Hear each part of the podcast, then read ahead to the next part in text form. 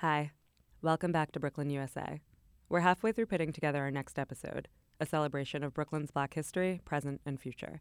But we wanted to wish you a happy Valentine's Day in the meantime. Here's Joan.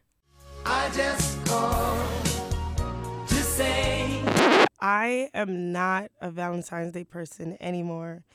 It's gone, it's done. the hearts, the butterflies are dead. My name is Joan, aka Silver. I was born and raised in Brooklyn, but I live in Queens now. And I've lived in Harlem for a little bit, so I'm a New Yorker. so, this guy, he was trying to talk to me, like date me or get my attention for years. In and out of relationships, he would watch me and just wait. Part of me feels like this is so sweet, but another part of me feels like you're a little, a little bit aggressive there. At some point, I was single. We were supposed to go on a date before Valentine's Day, but something happened. So this was like our first date ever. He's like, oh, I have everything planned, you know, just meet me in the city. I used to work in the city, and where he wanted to go just so happened to be across the street from my job. I'm cute, so and I like playing dress up. So whenever somebody tells me like, "Oh, we're going here," I automatically, all right, I'm gonna wear this, this, this, this. I'm gonna be cute. I'm gonna do my makeup. I'm gonna do this with my hair. Cause I'm a tomboy, but this is Valentine's Day. Like it's supposed to be like happy. It's supposed to be romantic. It's supposed to be cute, and all of these fluffy things. So. I'm gonna look the part, and I just hope that he comes to the table looking the part. I want to say it's, it's like midday. So I'm waiting, I'm waiting, I'm waiting. An hour goes by. I'm waiting, I'm waiting, I'm waiting. Two hours go by. I'm pacing back and forth like a crazy person. And I'm texting, I'm calling. People aren't I'm perfect calling, and I'm we all make mistakes, but this is not the day to make mistakes. Like, this is supposed to be the day of romance. He calls me, he's like, just be patient with me, I'm coming. So I'm thinking, oh, he got me a present. He got me something cute. Like he's making sure it's right.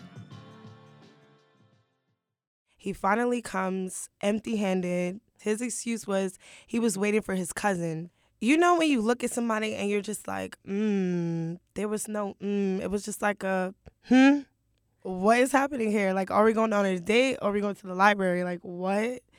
He was wearing like one of those, what do you call them? Like sweater, like a turtleneck sweater and like some regular old old navy pants. Nothing wrong with old navy, but it, it um, just it wasn't a stylish moment in history for him. So it it did nothing for my soul. So we sit down and this lady comes by.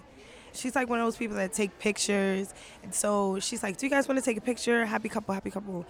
We're- not a couple. So I'm thinking we're on the same page with that and we're going to let her go to the next table. And he's just like, No, yeah, let's take the picture. I'm sorry, sir. Why are we taking a picture? We're not happy. We're not a couple. She gave two. He kept both of them. I'm like, all right, let me just let me get a drink, let me eat something and whatever, whatever. So I ask him like, what are you thinking about getting? He's like, oh, I'm good. So you're not gonna eat? No. It was um, I won't say the name of the restaurant, but like you play games and you eat there.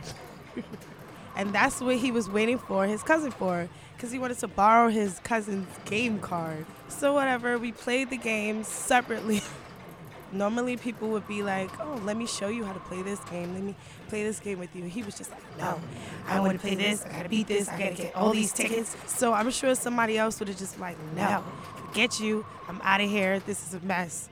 But I was just like, I'm just gonna get through it. I'm gonna go over here and, and press this button because I don't know how to play any of these games. So whatever, he won all of his tickets and he got a bear. We're walking out and he's just like, "Oh, you know, you're so pretty and I had such a good time." And I was just like, um, my mom's calling me. I have to go. So I go to work the next day, and they're like, "Can we see you in the back?" And I'm like, why? What happened? What's going on? They're like, you were supposed to be here yesterday, and it was a holiday, and you can't call out for holidays. So I'm afraid we're gonna have to let you go. that is the boom boom. I got fired. Yay. so when I tell you I blocked him, I blocked him and then I unblocked him so I can block him again. to this day, I'm sure he feels like he's the man.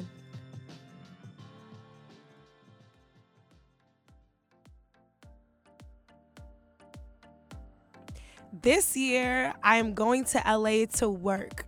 That's my Valentine's Day. work. I don't know what I'm gonna do. I don't know. Buy myself a drink or something, listen to some music, and then text somebody who I shouldn't be texting.